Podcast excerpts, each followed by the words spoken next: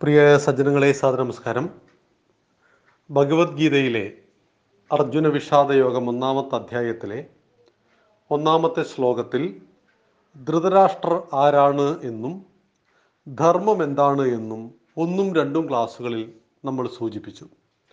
ധർമ്മക്ഷേത്രേ കുരുക്ഷേത്രേ എന്നാണ് അഭിസംബോധന. നേരത്തെ സൂചിപ്പിച്ചു ധർമ്മക്ഷേത്രം എന്ന് ധൃതരാഷ്ട്രർ ചോദിക്കുന്നത് കുരുക്ഷേത്രം.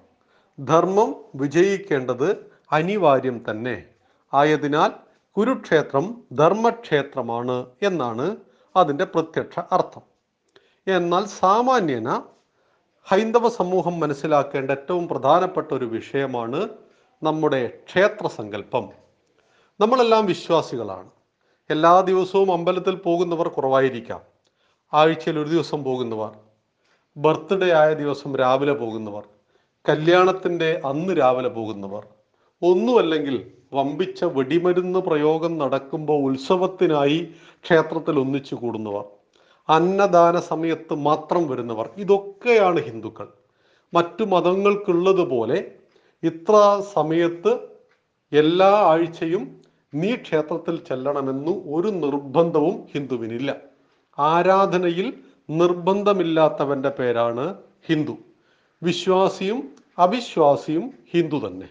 ഈശ്വര വിശ്വാസിയായ വാൽമീകിയും ഈശ്വര നിഷേധിയായ ചാർവാകനെയും മഹർഷി എന്ന് വിളിച്ചതാണ് നമ്മുടെ സംസ്കാരം.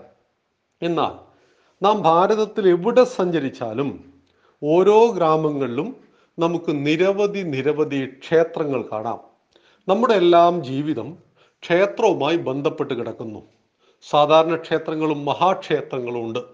ഗുരുവായൂരും ശബരിമലയുമെല്ലാം മഹാദേവ ക്ഷേത്രങ്ങളാണ് കോടിക്കണക്കിന് ആളുകൾ ഭക്ത ജനങ്ങൾ വരുന്നതാണ് മഹാക്ഷേത്രങ്ങൾ. എന്താണ് ക്ഷേത്രം? എന്തിനാണ് ക്ഷേത്രം? എന്താണ് വിഗ്രഹാരാധന?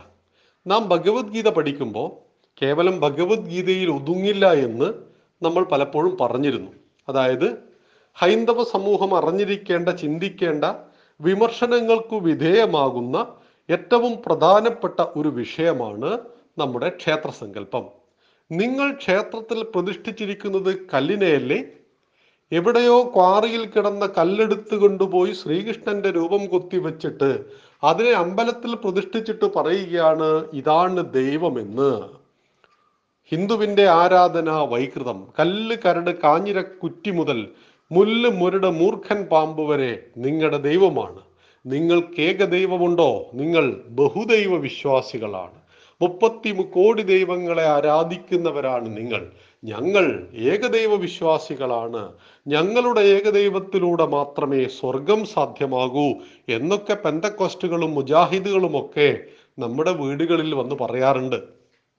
നമ്മുടെ കുട്ടികൾ പലപ്പോഴും വഴിതെറ്റി മതം മാറാറുമുണ്ട്.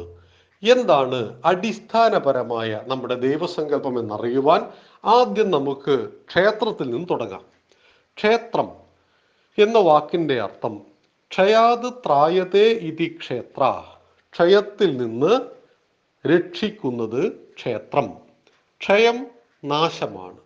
എല്ലാ ദിവസവും ക്ഷേത്രത്തിൽ പോയി പ്രാർത്ഥിച്ചാൽ പത്ത് ലക്ഷം രൂപയുടെ കടം എന്ന നാശത്തിൽ നിന്നും രക്ഷപ്പെടാൻ പറ്റുമോ? പറ്റില്ല. ഒരു മനുഷ്യന്റെ ശരിയായ ക്ഷയം നാശം എന്താണ് ആരോഗ്യത്തിന്റെ നാശം നാശമാണ് സമ്പത്തിന്റെ നാശം നാശമാണ്. പക്ഷേ അതൊക്കെ നമുക്ക് തിരിച്ചെടുക്കാവുന്നതേ ഉള്ളൂ. എന്നാൽ ഒരു മനുഷ്യന്റെ ശരിയായ നാശം അവന്റെ സ്വഭാവത്തിന്റെ നാശമാണ്. സ്വഭാവം സ്വന്തം ഭാവം. ആ ഭാവം ഉന്നത മാനുഷിക മൂല്യമാണ്. മറ്റു ജീവജാലങ്ങളിൽ നിന്നും മനുഷ്യനെ വേർതിരിക്കുന്ന വിശേഷ ബുദ്ധിക്കുടമയായ മനുഷ്യൻ ജീവിത മൂല്യങ്ങളെ ഉയർത്തിപ്പിടിക്കുന്നതാണ് സ്വന്തം ഭാവം എന്ന് പറയുന്നത്. കാമം ക്രോധം മോഹം ലോഭം മതം മത്സരം എന്നീ വികാരങ്ങൾ നമുക്കുള്ളിലുണ്ട്. അത് നമ്മെ താഴ്ത്തുന്ന ആസുരിക വികാരങ്ങൾ അസുരന്മാരാണ്. സ്നേഹം സത്യം സേവന മനോഭാവം കരുണ രാഷ്ട്രത്തോടുള്ള ഭക്തി അങ്ങനെ അനേകം പോസിറ്റീവായ ഗുണങ്ങൾ ഓരോ മനുഷ്യനിലും ഉണ്ട്. അത് നമ്മെ ഉയർത്തുന്ന ദൈവിക വികാരങ്ങളാണ്. ആസുരിക വികാരങ്ങളും ദൈവിക വികാരങ്ങളും ഒരേ മനുഷ്യന്റെ ഉള്ളിൽ തന്നെ പ്രവർത്തിക്കുന്നു. ഉദാഹരണത്തിന് നമ്മുടെ മുന്നിൽ ഒരാൾ നടന്നു പോകുന്നു. അയാളുടെ പോക്കറ്റിൽ നിന്നും പേഴ്സ് താഴെ വീഴുന്നു.